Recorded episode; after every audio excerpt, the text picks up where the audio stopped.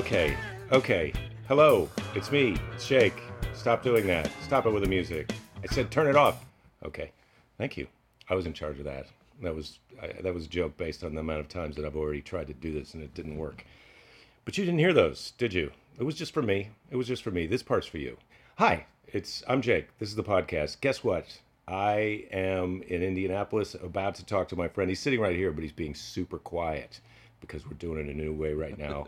And I'm gonna put. See, you could hear him laugh a little bit. I'm uh, so I'm in Indianapolis at Morty's, but it's probably too late for you to come to that show, unless, as I always say, they invent a time machine. In which case, last night's show was pretty good. Um, hey, where am I going though after this? Um, I'm coming up. Oh, that's exciting. That might be a little bit loud, don't you think? Maybe. I don't know. Here, yeah, let's take that down. Hi. Um, so I'm going to Irvine, California, December 17th to 20th uh, at the Improv, January 7 to 9. I'm going to be in Denver, Colorado at Comedy Works. January 15th, I'm going to be in Bozeman, Montana. Hello, mountain men and mountain ladies. Hello, mountain ladies. Uh, Bozeman, Montana, January 15th. January 21 to 23, I'm in Columbus, Ohio. January 29th, I'm doing a private show in Seattle. You can't come to that, but I just read it because I'm reading off of a thing that you can't see. Um, and then Des Moines, February 11 to 14, I'm going to be at the Funny Bone. February 17 to 20th, I'm going to be in Minneapolis, Minnesota at Acme. You're going to like that. I'm coming back to Detroit to the Magic Castle. It's a castle full of magic, but not just that, also comedy. March 3 to 5, Detroit Comedy Castle. And then I'm going to Australia at the Melbourne Comedy Festival. Please get your plane tickets now because those are going to go up. Um, and we're going to have a good time down under in Melbourne, Australia. All right, so that I did that. I plugged all that. You can go to jakethis.com if you want to catch my tour dates, or you can follow me at Jake This on Twitter. Please, if you're not doing that, just if you would could, I could use when that number goes up, it makes people pay attention to you. They go, "Oh my goodness, he's got one more follower. Maybe I should follow him." So, and in fact, maybe that's happening to you right now. Anyway, it's time for this part of this episode of the podcast. That sounds like a siren. Is that a It siren? is a siren. Yeah. Okay. Because We're- we're, in the good part of Indianapolis. yeah. This is so. Todd McComas, you're my guest today. I am. Thanks, buddy. Yeah, I'm so glad that you could come and be on the podcast, and I, I want to make sure it's loud enough for people to listen to because I got this new mic. I feel good about it. Um, tell me about yourself. You're a comedian. I first met you met you when you picked me up from the airport because you were. Oh my God! I gotta turn the phone off. I put mine on airplane mode. I should have. Yeah, no, that was your. That was not your phone. That was my phone. It was more a suggestion for you to do the same than. Yeah, no, I get it. Sometimes I'm a little slow on the uptake. But so this week, ladies and gentlemen, it's just a text. It's not a phone call. I'm sorry to disappoint you, but maybe Todd can call me at the end of this. Um, so I first met you because you picked me up at the airport, and then come to find out you're also a stand-up comedian, very funny, and uh, you have maybe the most awesome day job yeah, I've been a cop for over 20 years. for over 20 years, and Yeah. not just a cop. Yeah. You're the real, like you were undercover, yeah. drug kind of danger cop. Yeah. Like I- you were in danger. We all start the same. I work for the state police here. So we all start as troopers with the Smokey Bear hats on, uniform, and all that, right? Do you have the smoky? The I, actual. still, sm- I have two of them. I have a winter one and a summer one. The winter one's felt. It's fancy. Oh, it's man. very heavy. It's very heavy. Is it lined with any kind of uh, metal? Is it like a helmet and a hat? the the brim of it is so hard. Like when I was I was in the Marine Corps, right? Like before I did anything else as an adult, and our drill instructors I remember used to wear the same felt, uh, Smokey Bear, you know. Yeah. And uh, I our we had one drill instructor that would always uh, when he got mad at you because they could at, at my age they couldn't really hit you and stuff anymore, but he would hit you on the bridge of your nose with the brim of his Smokey Bear cap. It was the most painful Oh, thing man. ever. Yeah, just you know how sensitive it is right there. It makes your eyes water. so he's just kind of headbutt, Oh, headbutt yeah. motioning yeah, like on accident purpose. You know, like he would. Would he go? walk Oh, I'm sorry, bonk. Yeah. Oh yeah. Just start screaming and shaking his head just enough where he thump right on the bone on the bridge of your nose. Yeah. And so does he have to come under your hat then to get in there, or you're not wearing a hat? Uh, when Yeah. we well when we do wear a hat, we wear the soft, you know, soft camouflage thing. So there's you're not the much recruit. brand. Yeah, yeah, yeah, Yeah. You're the recruit. You don't get a nice hat like that Right. guy's hat. No, no, no. so yeah, I have two of those, but I only did that for like 15 months. Like uh, everybody, all my peers give me a hard time about it because Um, it's kind of like in the Marine Corps. They say, you know, every Marine's a rifleman. Like no matter if you're a cook or whatever, you went to infantry school first. So the heart of the Marine Corps is everybody is a rifleman. It's kind of that way with state police. Every officer is a trooper at heart. Well, I only did that for 15 months. Most of them do it for 10 years before they get any other kind of job. And uh, why did you do? Why did you change jobs? I I went on a dare. Like I uh, I worked the road for 15 months or for nine months, sorry, and then I went. I had to ride a gambling boat because we got those uh, gambling casinos. Was it, wasn't a real boat though, right? Right. It was just, just on water, but you know, not moving. Like This is the thing that I it blew my mind the first time I saw it. I mean, people who live here or Missouri is the first place I saw it where right.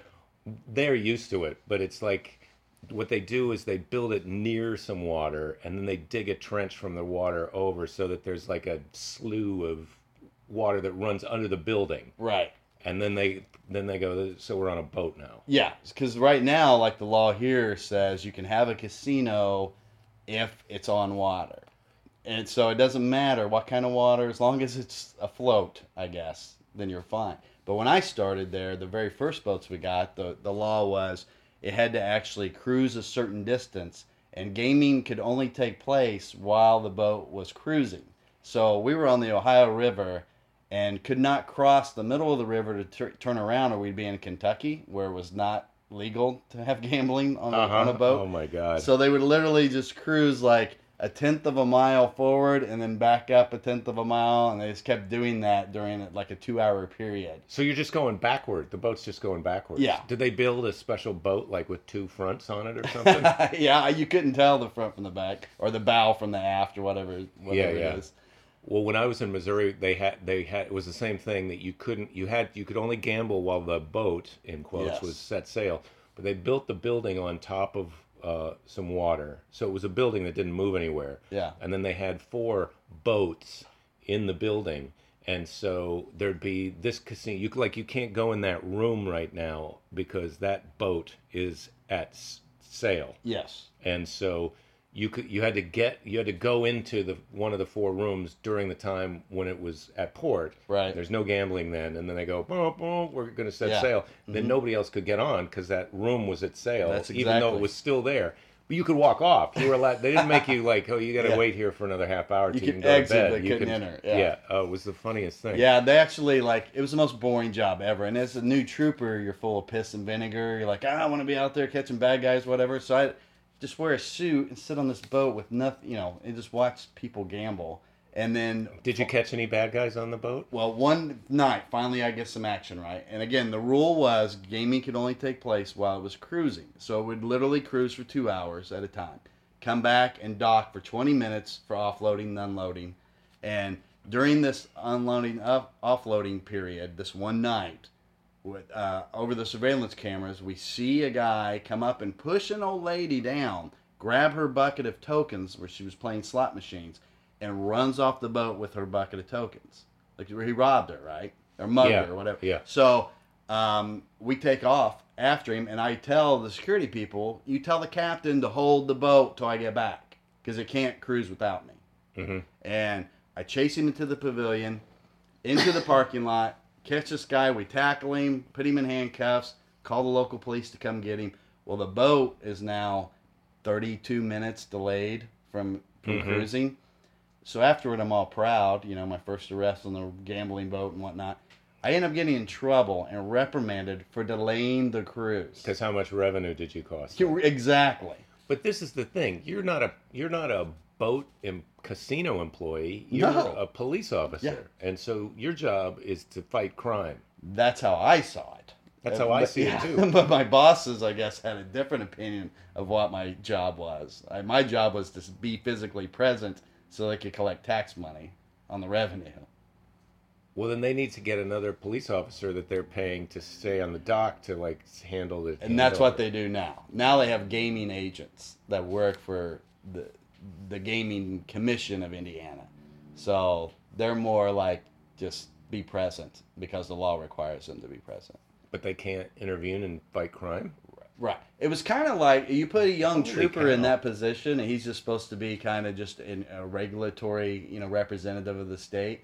But you put a piss and vinegar young trooper on there. It was kind of like when uh, Somebody's getting arrested. yeah, it was like when they sent uh, those Marines on that peacekeeping mission in Lebanon or whatever, and then they end up shooting up that police station or what. It's like uh, they're not peacekeepers, you know? Right, right. And they're young guys. They Yeah. want to be in the action. Right. It's funny. I'm listening to this uh, podcast. Do you ever listen to Hardcore History, Dan Carlin? No, I'm no. just plugging his podcast on my podcast because it's so awesome.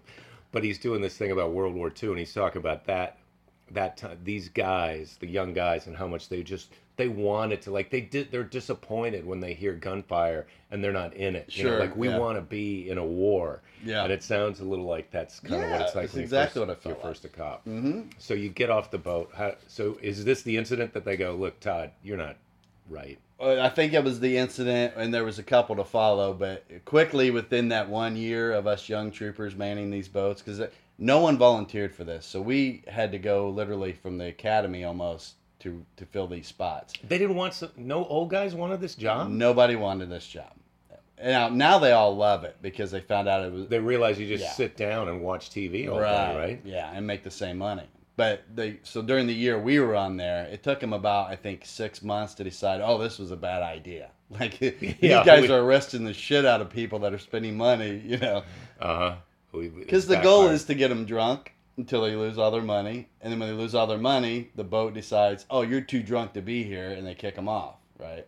Uh huh. And they were kind of using us as you know, as leverage for that. Well, that description of casinos is a little bit cynical. It almost seems like they're trying to take advantage of us, yeah, big time. I mean, That's why I'm you know, when I see that fountain, to me it says this is some generous people who want to share with me. but uh, what you're describing is very different. yeah. Um, wow. So, so how long were you on the boat? Uh, about 13 months. That's a year and a month Yeah. to people who don't have Yes, a a year and a month. so I did nine months as a buck young trooper on the road in uniform of the Smokey Bear, and uh, 13 months on a gambling boat. Back six months on the road as a trooper, and uh, an older guy told me uh, these these this detective opening, like a shirt and tie detective opening, opened up in Indianapolis, and he said uh, you should put in for that. You're from there, and it's I was like, well, I, I, no, I need to be a trooper. That's what I came on to be. He's like, no, it's good practice. Like you, you got to get good at taking these tests and interviewing, so that later when you really want a job, you're you, you're gonna get it. You know, you're competitive. This is a guy who's for real trying to help you. Yeah, trying to help me. He's a he was a mentor, right? So I put in for this detective job against like twelve other people, mm-hmm. and I only, I only have I barely have two years on, and I get it. Like I beat out all these veterans and everybody, and they give me the job. And why?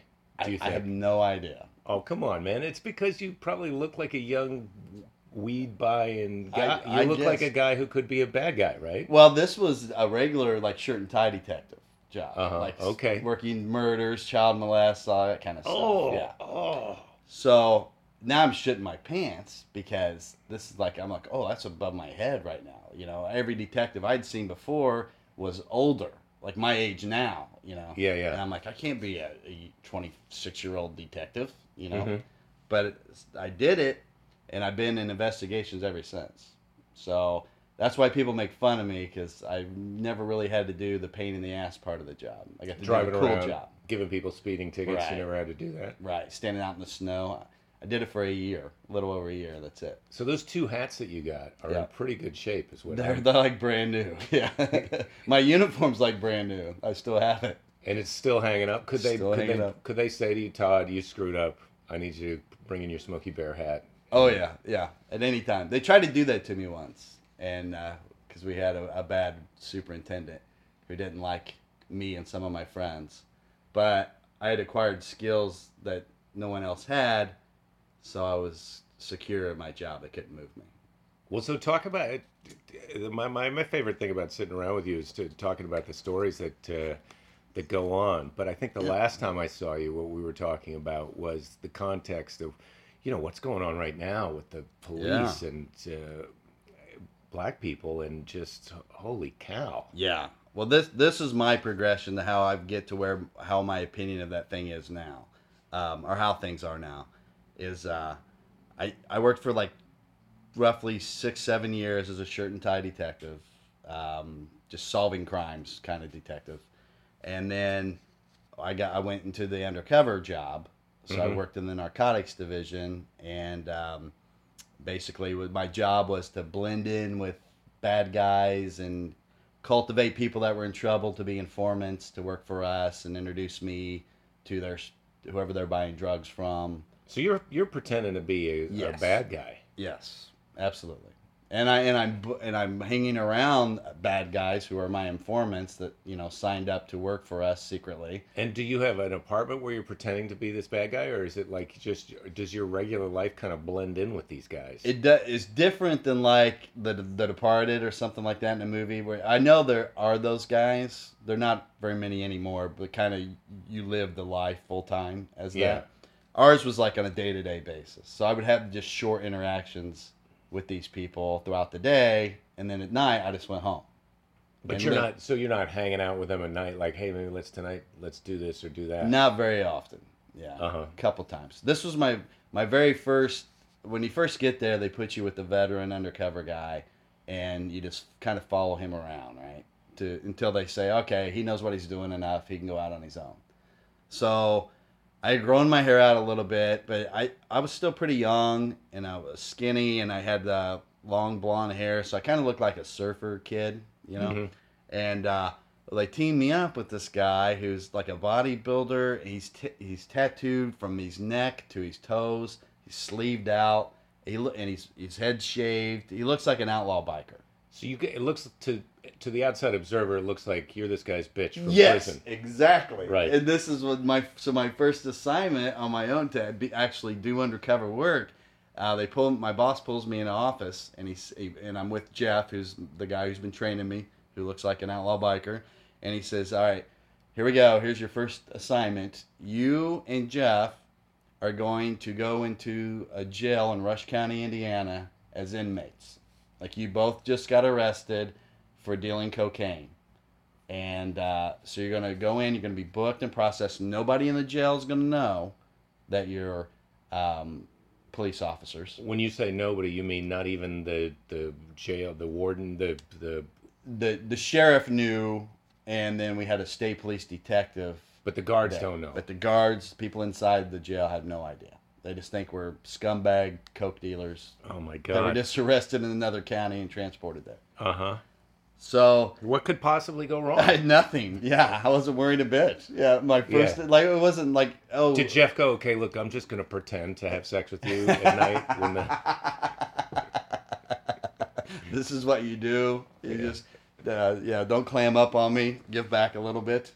Uh, so yeah, I didn't even get my feet wet with like, oh, we go buy two oxycontin from this hillbilly. no, you're going right into Well, prison. Yeah. And what are you trying to figure out? Okay, so the mission was that, or the objective was, uh, there was a, a guy that was incarcerated in that jail who had uh, reported to the, the sheriff's office that there was an inmate in his block that was trying to hire someone to kill the detective uh, that had the case on him, that put him in jail Mm-hmm. before his trial came up, thinking, well, if the officer's dad case dismissed, he can't testify. So uh, they gave us pictures of the guy and all this stuff, and uh, we studied up on him, and then they they put us in his his cell block, and we were supposed to buddy up with him. So I go like, Jeff goes in first. I'm like an hour delayed, so they put me in this like drunk tank holding cell thing Uh-huh. while I'm waiting, and uh, there's an inmate going out that's being transferred to another county. I guess court in another county or something. So they stick him in with me, and the place is freezing ass cold. Like I'm freezing my balls off. And uh, Because they take away all your clothes except Yeah. for your shirt. yeah, you can wear a t-shirt under that little orange jumpsuit they give you, right? And then flip flops, like, and it's Uh-huh. cold as hell. So I'm trying to act cool and belong or whatever. So the guy sitting next to me, and we're just quiet on this bench, and I was like, uh, "Man, man, it's freaking cold in here. Why is it so cold?" And he was like, "Oh, they turned the AC way up because we got staph infection really bad." And I'm thinking, "Oh, this is awesome." Like I'm about Yeah, to go yeah, in go here and get, and get staph. Yeah. Yeah. So they processed me in. About an hour goes by, and as soon as I walk in the cell block, Jeff is at a table across from this big fat guy that's the target, and everyone else. They're the only two sitting at the table. Everyone else is in like a, a, a circle around them, hanging on every word Jeff had, because now they think Jeff is like a real bad guy. You know, this is a small county jail, and like he, they think he's like a Hell's Angel or something. And right? so they want to know, like, hey, Oh. what's it like in jail? Oh, it's yeah. like we're in jail, dumbass. yeah, it's like this but bigger. But he, but he's just talking away, telling these stories, and they're you know they- they're just loving him. He's like king of the block already. he's And- telling stories about being in jail, but Yeah. he's not been in oh, jail. Oh yeah, and and party stories because he's a biker, and he, you know he's telling all these made up stories and whatever. And before we went there, he had instructed me, hey. The worst mistake most young undercover people make are is they give too many details Uh-huh. and they talk too much. Meanwhile, you come in and he's Mark Twain in it. Yeah, exactly. And, I, and then I sit across. He's like, "Hey, Snowman," he calls me. Like, I'm supposed to be my cool fucking Jesus, biker who name. makes up your code names? That's like from a '70s TV show. I know, like Smokey and the Bandit, right? Yeah. So- Snowman. The Falcon and the Snowman. Yeah, our Falcon and the Snowman. So he he sets me down. I sit next to him. He introduces me to the guy. They're already buddy buddy. And then he just continues to tell these stories. And he starts now he's telling stories about things we did together and went through together. And they're just loaded with details. And then he would stop and he would go, Ah, what was the name of that bar? That bar, that girl had the herpes, you know, the ah used to and- Jesus, what is this guy's out of control? I He's the worst. Do you guys take an improv class at all ahead of time? right? Because it's like after the thing, you're like Jeff. Yeah, oh I could have We got to remember all of this I- shit that exactly. you're saying, right? Yeah, this is like everything you taught me not to do. Because now I have got to come up with shit, and if I say something, and they're like, "Oh, I've been there," and they start asking, you know, now I don't know anything about this But place. but at first, when you were describing you guys are going into prison, I thought, well, you're going into the hardcore state pen. No, But it turns out you're going into kind of this is the County jail, sort yeah. of jail. Not nobody wants to go to jail. I do I totally get that. Right. But maybe he's just feeling like I can I can actually beat up anybody in this. and he probably could. Yeah, Yeah. yeah. He's a huge monster of a guy. So yeah, but I'm I'm scared shitless. Half. I mean, Do you think Jeff was on performance enhancing drugs I, I think he was. I think he was. for real, or are you just playing along with the joke now? Well, back in the day, because I did know him when he was a road trooper. Like he was a seasoned veteran road Uh-huh. trooper when I was a young trooper in the same district, Uh-huh. and he was like a legend. And he was three times the size he was now undercover. And I guarantee you, yeah. He, so this is well, you're talking about this story about you and Jeff in jail is in the 90s, is it or uh, would have still? been probably, I would say 2004, Mhm. somewhere around there.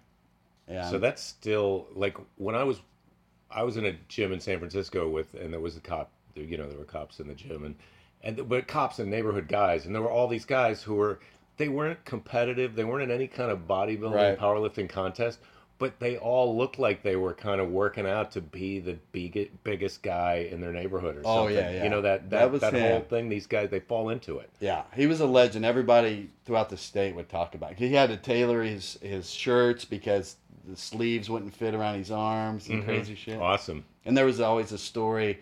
The Batesville Police Department, which is the first county I started working in, uh, where Does he listen to podcasts? That this may be a good question to ask right now. I don't know. He lives in Florida now. We'll see.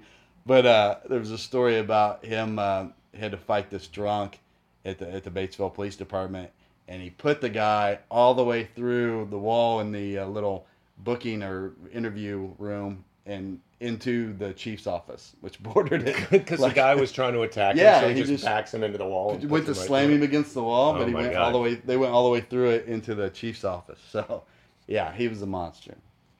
But uh, So how does it? uh, So we're still in this story. Sorry, I keep t- that's okay. Yeah. yeah. So, uh, yeah. So now I'm I'm like, okay, should I answer these questions or is he just fucking with me so that I do, and then afterward he's gonna fail me, you know, on my evaluation? Like I told you not to give details, and you gave, de- you know, Oh, what the hell? Really? You're getting evaluated? You're Yeah. just. I'm just trying to get out of That's what prison in trying. this story. Yes, exactly. Like Yeah. I'm already scared to death to be. I weighed like 155 pounds there, you know, then, Mhm. and Uh, you know, so and then I'm like, eventually I'm gonna have to take a, a shit at some point, and this place is disgusting, and there's staph infection everywhere. So I'm freaked out about that. And then plus I've got this job to perform that I want to do well on because it's my first assignment, right? So, but it goes well. Uh, I just work off the cuff, and uh, afterward he gave me a great evaluation. But the guy loved us so much uh, that Which guy? the the guy we were supposed to buddy up to, The bad guy. yeah. Which, by the way, he didn't. It was a total made up story. He did not want to hire anybody to kill because Jeff worked into it. the The nuance of the thing was uh, why it was supposed to work is we we were telling him that the name of the officer that put the drug case on us, same officer that put the drug case on him, and then Jeff, being the badass biker guy, was like, well, you know, we if we get rid of him, there's no case, and thinking this guy would jump on, you know, like I also need to get rid of him. Can I get in on this? But he didn't bite at all. So it was like a you know some guy trying to get out of jail made up this story, but he loved us so much we would come back and see him on visitation every Thursday, and uh, and his mom would be there every time, and so we got to be buddy buddy with his mom. And then turns out his brother had hi- hijacked a, a Walmart semi truck full of merchandise, and had Well, he's from a family of uh, yeah, good guys. and he hid hid all the merchandise in these storage units. So he hooks us up with his brother, um, so we can get these goods for cheap and help help him get rid of them. And ended up busting his brother and getting all this stolen merchandise back. So So it's a happy ending, it's a happy ending. but it does ruin your friendship with that guy then, Right. Because then now he knows that it's you guys. Right? yeah. and the code to, when they were to they were going to come at one point and say, "Hey, uh, your your lawyer's here. You're bonded out." I I was to take my shirt off, and I forgot the the code because I was so nervous. I I was just in there seemed like forever, and I'm like, "How are we gonna? When do we get out of here?" You know, I, I couldn't remember, and so Jeff had to cue me tugging on his shirt. Take your fucking shirt off, idiot. So I took my shirt off, and that's how we got out of there. hmm So And is there ever the moment where this guy realizes that you've betrayed him and he, because he's in jail the whole time. Yeah. So, but he figures out in jail, oh, those two guys that I've been talking to just arrested my brother. I'm assuming he did. Yeah. Yeah. Yeah. We had no contact with him after that case was over. But uh, yeah, he got shipped to a big prison at some point for Uh-huh. what he was in there for. So Ugh. yeah. It So sounds that's, sort of scary, man. You're dealing with some scary, bad people, right? it is scary. But after a while you uh you habituate. I guess like um it, I went to this school one time for undercover officers and that this guy teaching the class had been undercover for a long time and and now he was like a psychologist or something and he had written this book and whatever. So he he explained to us like the dangers of undercover is um, you you habituate you get comfortable and he told this story about like if you put if you feed your boa constrictor and he's got his belly full and then you put a rat in with the boa constrictor the rat freaks out and hides because he realizes i'm in here with a boa constrictor i'm about to get eaten but the boa constrictor's full right so it doesn't eat again for weeks or whatever so after a while the rat before you know it is taking naps on top of the boa constrictor and you know he just forgets that he's in danger and then eventually the boa constrictor gets hungry And it's over for the rat. eaten. So he's like, that's what happens to undercover guys is you get so comfortable in that environment and so confident that you can always keep yourself safe and everything's going to be okay and that you can talk your way out of anything and convince anybody of anything that eventually you start putting yourself in danger. Mhm. And that's when bad things happen. Because when you have fear, you keep yourself Safe. safe. Yeah. Well, it's it's kind of the opposite of the movies about guys go undercover. They go undercover, and it's like, look, day one, are you sure you're not a cop? You know, Right, like yeah. they, they're, they're right up against it from sweat and balls from the beginning. And I got asked that a million times too. It's dumb. I used to have a bit on it, like because they would always. Uh, they, they really do believe if they ask you that that But you have to tell them yeah, that you're a cop. like which is obviously the dumbest thing in the world. Yeah. But you don't have to tell them. no, no. The one where you say, "Look, I'm thinking about killing the guy who's got a thing for me, and you know, do you want to be in on me?" Now, that seems a little bit like, hey, look, that was your idea, not my idea. Right. What if I if I say, oh, it seems you do whatever you want, but I'm not. Right. I'm not doing it. You'd be doing me a favor, but I'm not in. like we were entrapping him a little bit. Well, a little. It just kind of seems like well, the thing where they get guy, they get these guys that then they say afterwards are terrorists because they want to buy. They go, look, we want you to buy a dirty bomb to do Sure. to give to these guys who are going to blow it up over here, and they and the guy goes, fucking, I don't want to be in a dirty bomb thing, and then they go, Right.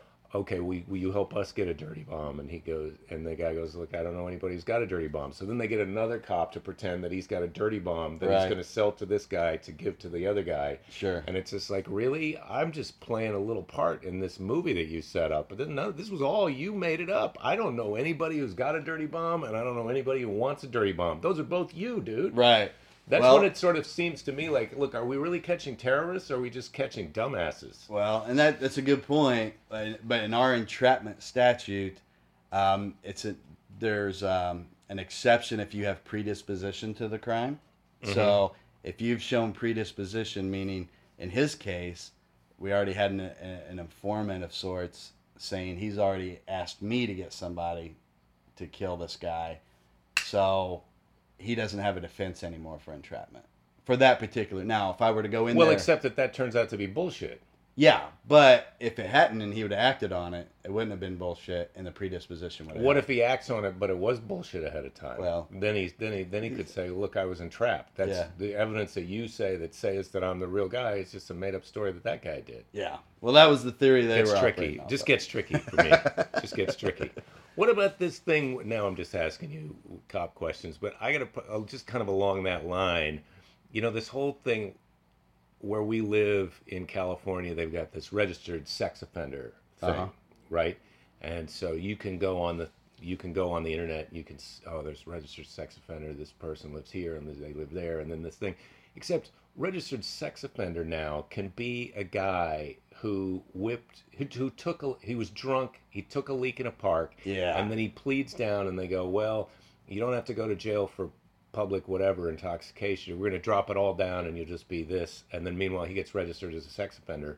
It's a registered sex offender in my neighborhood. Well, to me, it's like I'm a parent who's trying to figure out if my kid is safe. Right. And now you're throwing guy drunk guys who took a pee into you're confusing everything. Like how do I know which guy's the drunk guy who took a pee and which guy's the guy who tried to have sex with a kid? you Yeah. know? Or the guy who was dating this girl forever in high school and he was a senior and she was a freshman. Well, he turned 18 a little too early and she didn't turn Right. 16 just early enough. Yeah.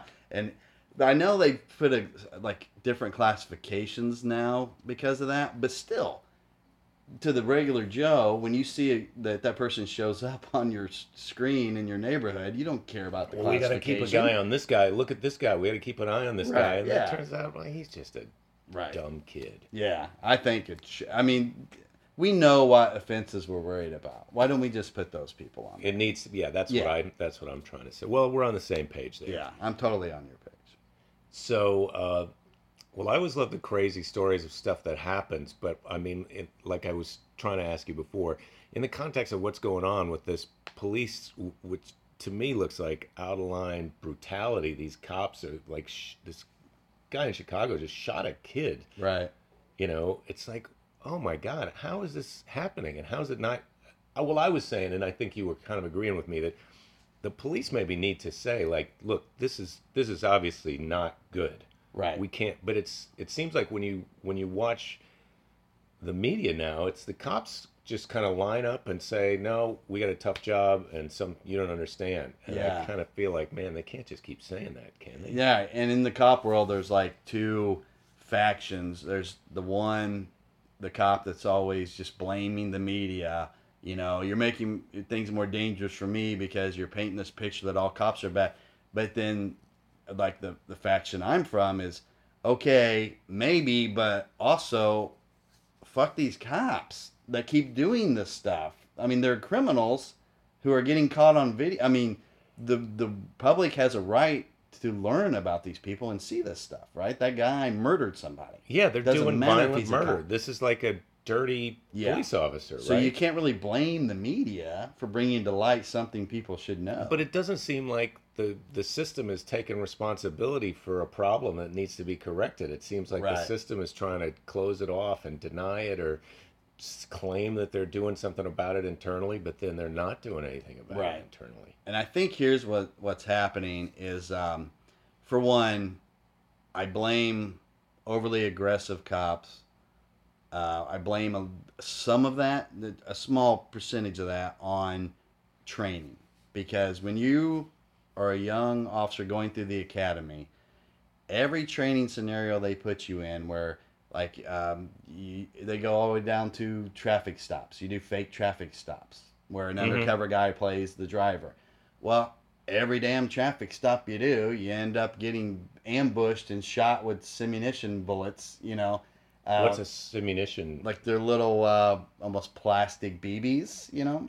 Or it Oh, used to really? be paint, paint like uh, paintball stuff. Paintballs But- hurt, man. Yeah, but now it's simunition and they hurt more. But uh, you know, it's like, okay, what about the traffic stop where I just give the person a ticket and I let them go because they're a normal human being? You know, why that's do I not that's have more what of that? percentage of those stops are there? Almost all of them. Like most cops go through their entire career and never get threatened with violence at a traffic stop. So the idea is they're they're instilling this. You have to be ready because this is what could happen, which is the truth that that could happen. could. But they're so training it so hard that it becomes disproportionate to where Yeah. these new cops kind of feel like that's it's gonna happen. Yeah, I remember the first traffic stop I made by myself.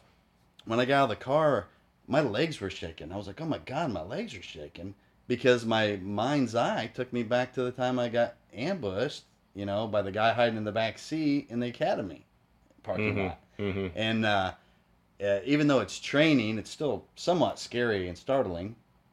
Yeah, And yeah. now you're looking at a real person, and you're like, "Oh, but that would be a real gun this time." Well, and then real people don't react the same as bad guys either. That's what that's what I was saying. Is like my little interaction sometimes when, when the police are, you know, I live in the city, in a city Mhm. in Los Angeles, and so if they're into it with some other person, and you happen to be like, it's at a bus stop, and they tell you, look, sit down Right. on the curb while we're doing this.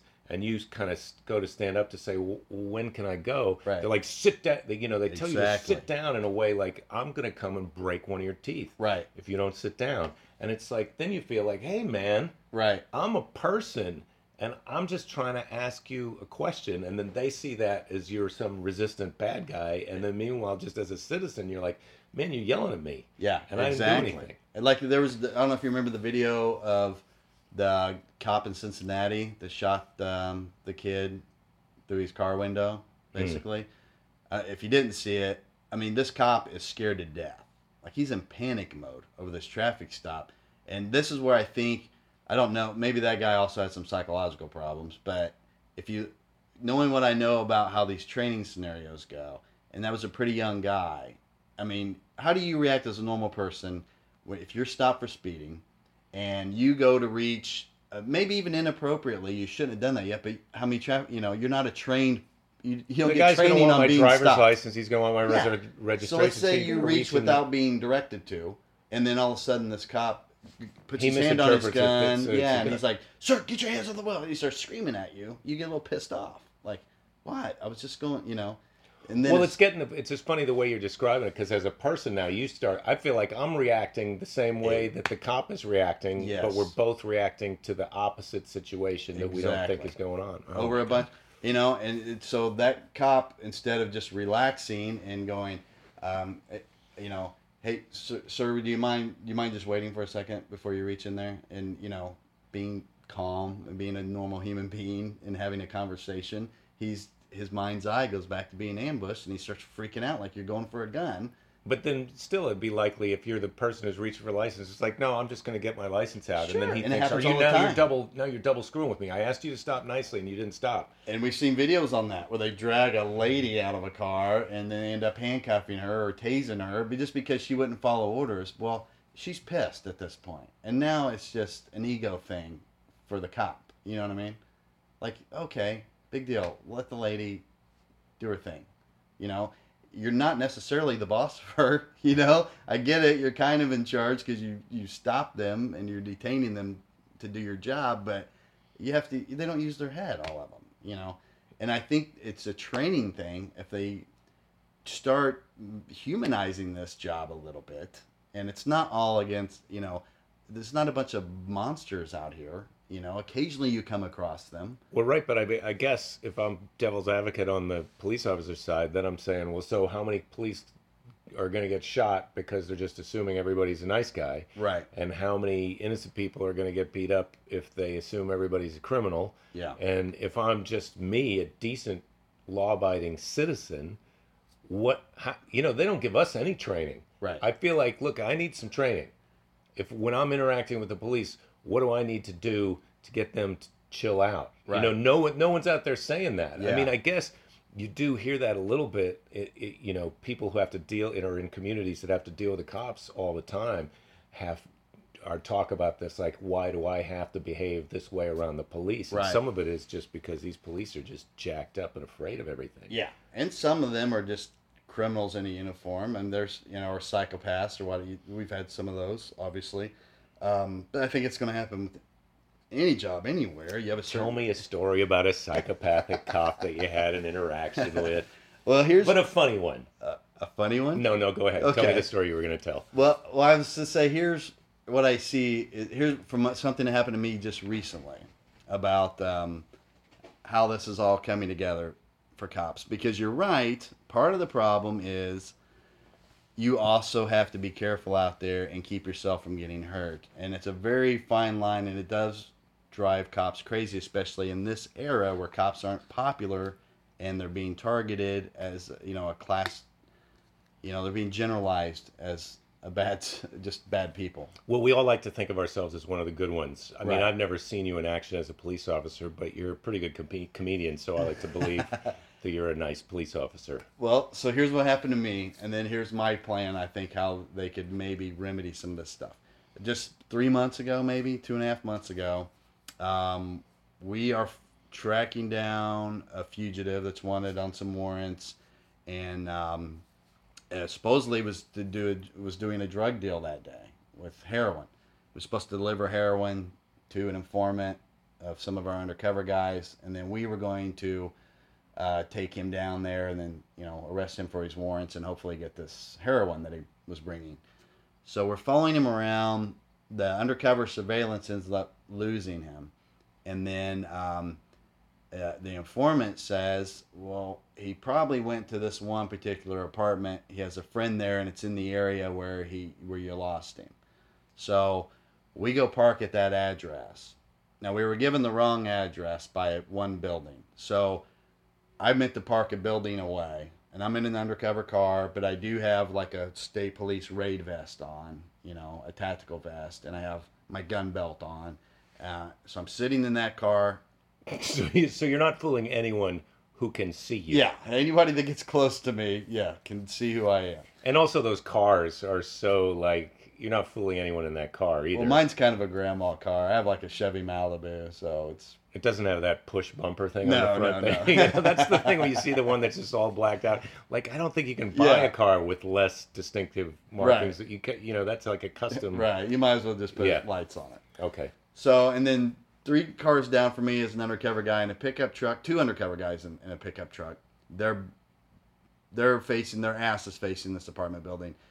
Then two cars down from them, one of those unmarked Chargers, obviously a police car like you're talking Mhm. about, with a, a uniformed trooper in it.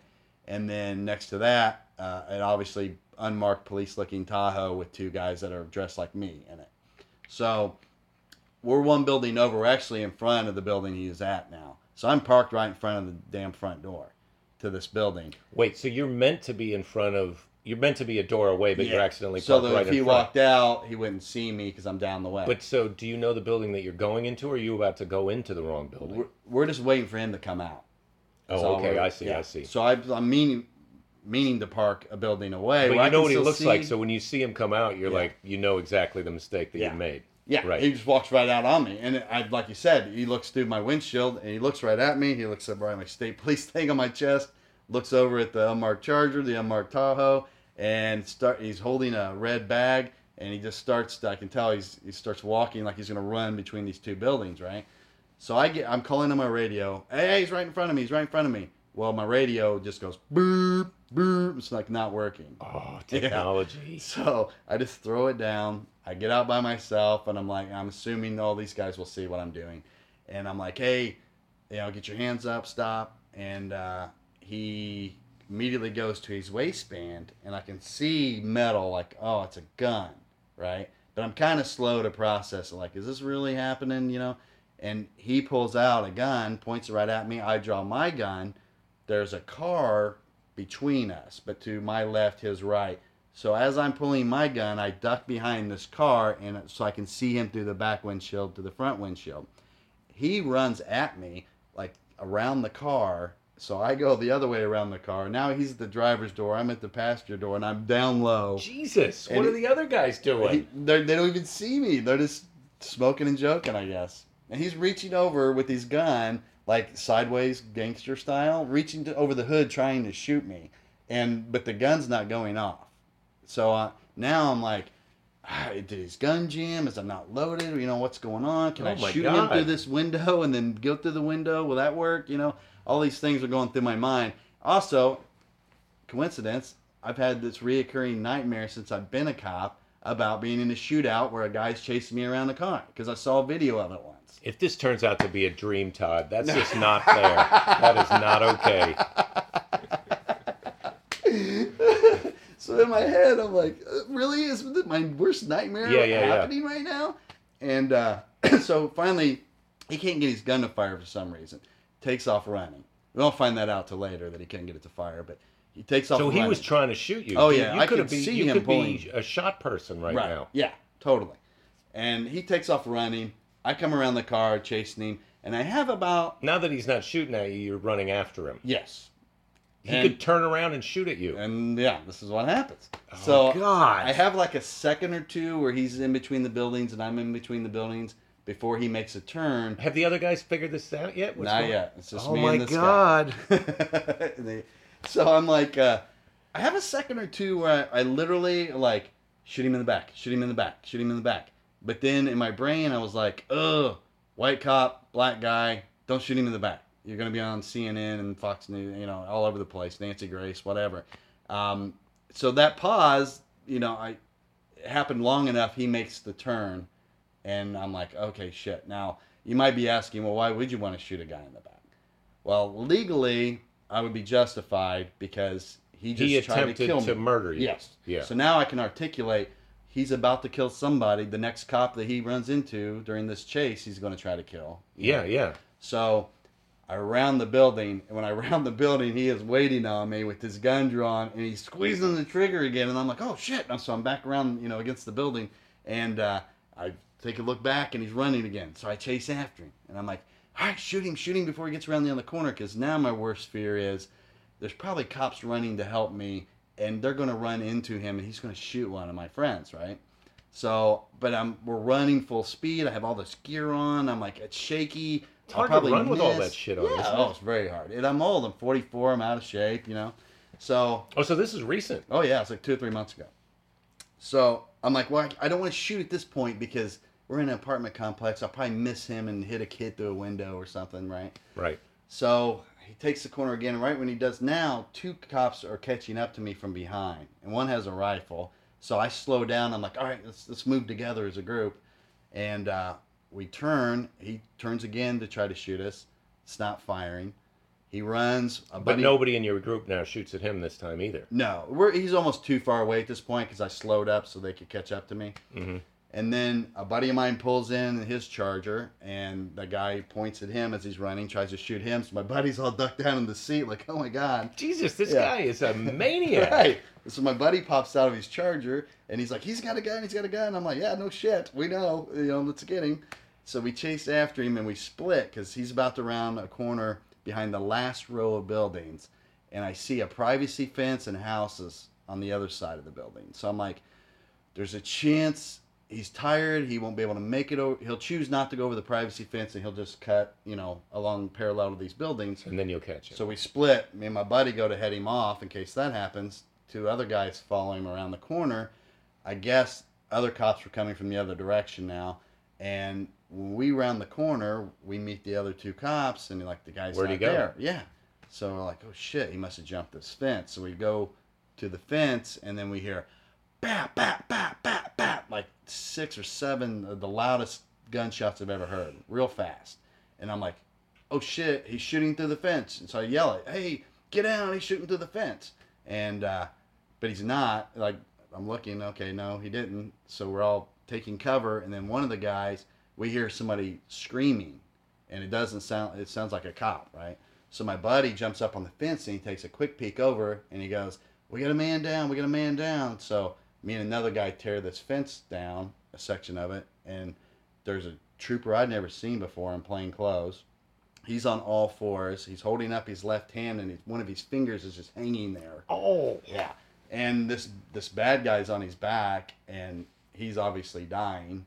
Um, so uh, we go over there, and me and another guy grab the trooper, get him down, kind of secure his arm, and one of my buddies it was. It was like a special forces guy in the Marine, in the So Marine he knows Corps, how to stop the yeah, blood So and- he's doing work on him medically, and um, so me and the other guys go over to the guy that's dying, and he has like five bullet holes in the front. I've never seen I've never seen a person die like that before. You know, I've seen like my uh, That's like from a movie or Oh, something. yeah, this yeah. guy's shot. yeah, Man. and you can see the like you can physically see the life leaving a person. Like when everybody argues, do we have a soul? Like I know we do because I, I can see it leaving the person. Like Oh my you know, a body just looks different than a person. Once you Yeah. pass, you look you're not animated anymore. You just look fake. Mm-hmm. And so we watched this kid die. Our kid, he was like 30, but um, turns out his gun and the trooper is fine. He, he got his, they're going to save his finger and all that. But obviously, the trooper and the bad guy had a gunfight. They had a the shootout. fence. Yeah, They had a shootout. at like chest to chest range. oh Yeah. my god! And the trooper just got shot in the hand. That Yeah, was it. yeah. Oh my god! So turns out, go ahead. You were talking about being scared in a traffic stop with your first traffic stop. What? How did you feel while all this shit was going on? Well, that's the weird part. Okay, when when he pulled his gun and I pull my gun, we're ten feet from each other, twelve feet from each other. Running around the car. Yeah, but until we were around the car, with that initial, pull, both pulling guns and pointing at each other, way less scared than I was in that first traffic stop.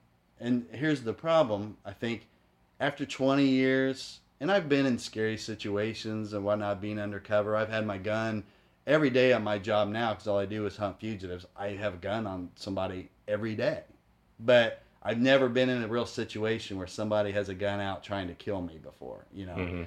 and it, it took me so long to process that and all these weird thoughts go in my head and i'm i'm way i probably was way too worried or gave too much value to his life and the surrounding people uh You didn't realize that your own life was on the line yeah so much. like yeah Did you have a Did you have a moment later in the evening or like after this guy dies where you're just like, holy shit, I, I almost died. Yeah, and I and I got real angry at first. Like I took a few days off because I just could feel this anger, partly in myself because I was like, I waited too long.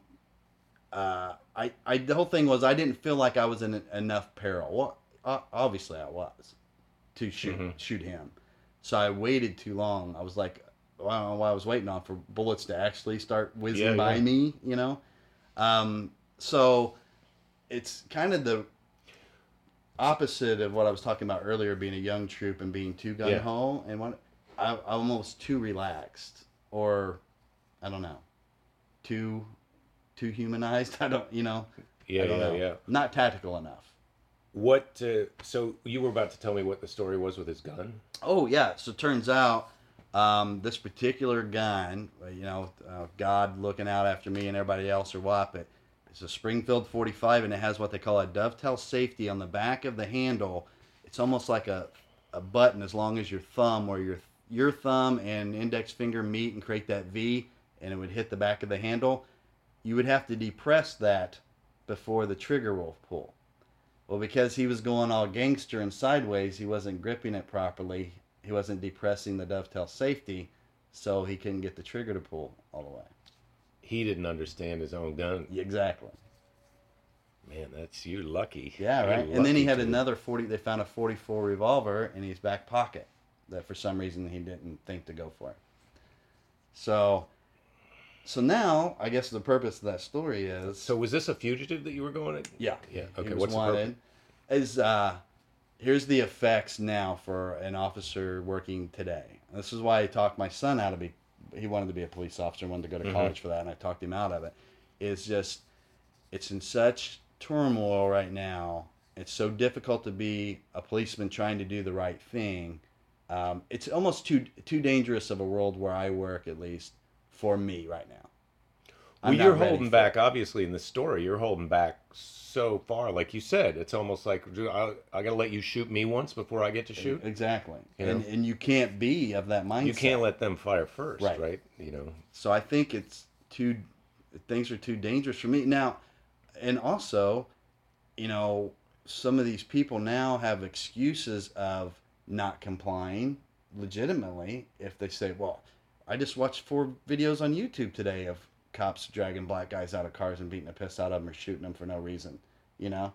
Um, Right, right, right. So why would you comply? Well, like, well, that's what I'm saying is, boy, we all need to have a meeting. yeah, I know. You know, we need to have a big talk where it's just like, look, I'm a law-abiding citizen. You let me know what I need to do. But I mean, it's kind of not like really. I got to just lie down on the ground in my suit if you're right scared if you tell all me the time. to yeah so i don't know if this would work but i feel like you you nailed it earlier talking about almost both sides need to be educated from each other if for every 20 or 30 cops they put on the street if there was one police officer who was assigned as a mentor for youth and liaison between the community and police and because they do do that in some areas like Well, they do it with kids. My daughter's got a police officer that comes in every week and talks to them. It's and it's this DARE program, which is the drug. Do you know? Do you remember Mm. what DARE stands for?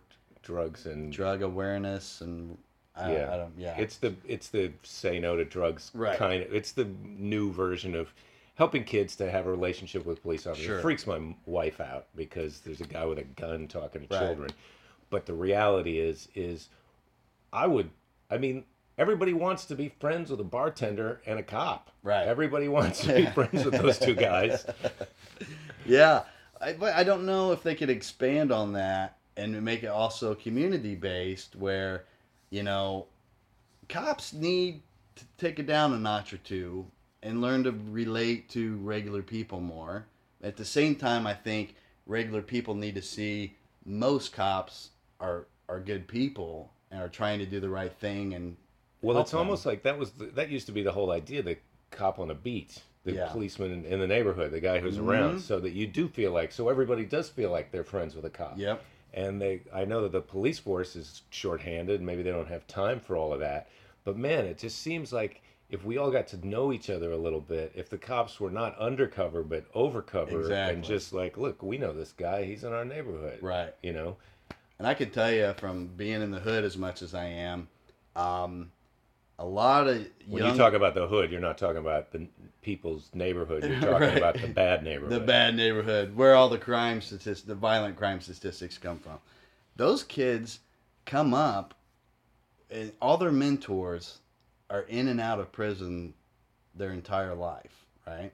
So, but these are people that they love, they look up to, um, they learn from. So they, it's just accepted when you talk to these kids. Like when when you arrest them to, to put in jail, it's no big deal to them. They're like, I have friends and family there. You know, everybody goes Uh-huh. to jail. It's what you do. It's part of being a man. Um, so when you have no longer have fear of those consequences, what keeps you from committing crimes like that? You know, that keeps you and I from doing something stupid because we don't go to prison. Well, but the other thing is, what's what when we're talking about some of these crimes that people are committed, some of these drug crimes. I mean, the, the idea that we're still arresting people for possession Right. of some small amount of, I don't even care what kind of drug it is. It's like, look, you're arresting sort of the victim. This Yeah. is a person who's using drugs. Their their lives are being thrown away, and now you're making it worse. You're making their family's life worse, and it's just like, For man, sure. I don't think some of those, some of that stuff. Some of that's ridiculous. I'm then- referring more to violent crime. Yeah, yeah. Because those are the people I deal with now, mostly. So you're on the fugitive What's it called? Fugitive apprehension team. Oh man, that just sounds like such a movie Right. or a TV show. The Fugitive Apprehension Team. Ba, ba, ba, ba, ba. Uh, Tom yeah. McComas. I need him. I always feel like I should have a mullet So- for that job. But they, I could see you got a good I, face I, for a mullet. I'll man. show you my high school senior picture. I had the sweetest mullet. I had the Agassi. Yeah, nice. I think we all had, we all flirted with a mullet. sure. So, what's a typical day of work at the police work for you? Uh, I'll usually get a, a text in the morning that says, "Hey, we're gonna go after this guy." They send me a photo, um, all the intel that they've gathered on where he is and whatnot, and then we will uh, gather up at a certain time, get in our our truck. You know, we have a big SUV. We all pile in. Sometimes How many guys on the? Uh, We have what's it called again? The Fugitive apprehension Fugitive team. Because in my Facts. act, yeah, I'm like that's what, yeah, we got screwed at that meeting. could have been. It could have been out gang. It could have been the Fugitive Apprehension Gang. Right. so there's like six of us, and we just go after these guys.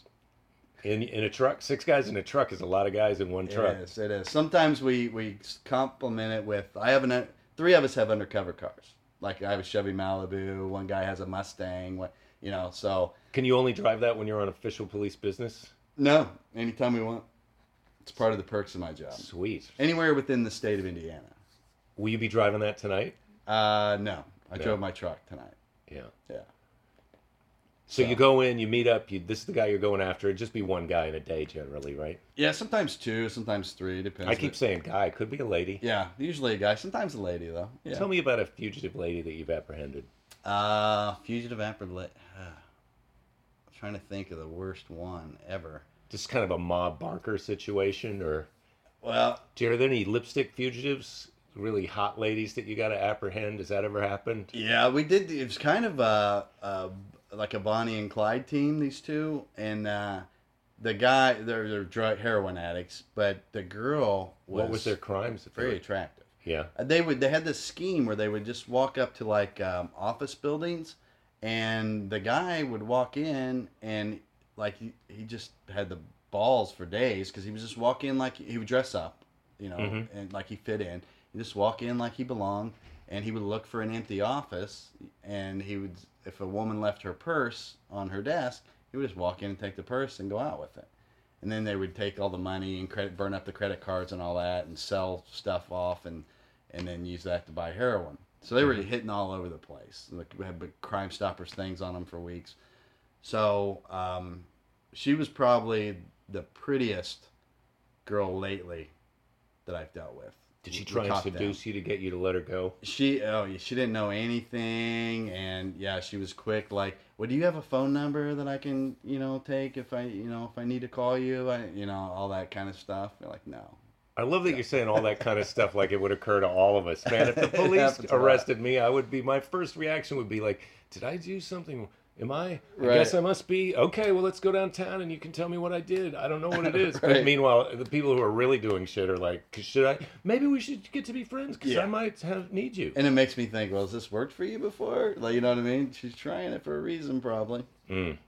But the buddy of mine arrested this girl. This was actually an old story when I was a shirt and tie detective. But uh, we had this old. I used to call him Shaft because he's like old school, cool black guy detective, right? And like he still wore the short sleeve uh, button up shirts with the tie. You know, I he love the out short sleeve dress shirt. They still sell those. It's like I was- Barney Miller. I was thinking about getting one of those because in the summertime, you know, you want to wear a suit on stage, Uh-huh. but it's hot. You know, yeah. you can get if Well, you're you not taking your the jacket, off. but he would just walk around without the jacket.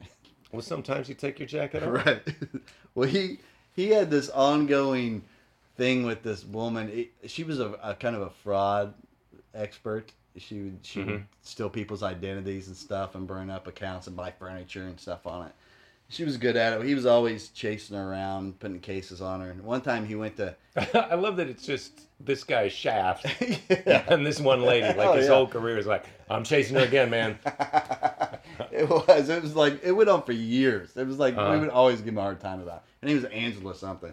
But one day he goes to arrest her. He, he, he finally he can never find her when he would get these warrants for her. And it would Yeah, it's weird how that happens, right?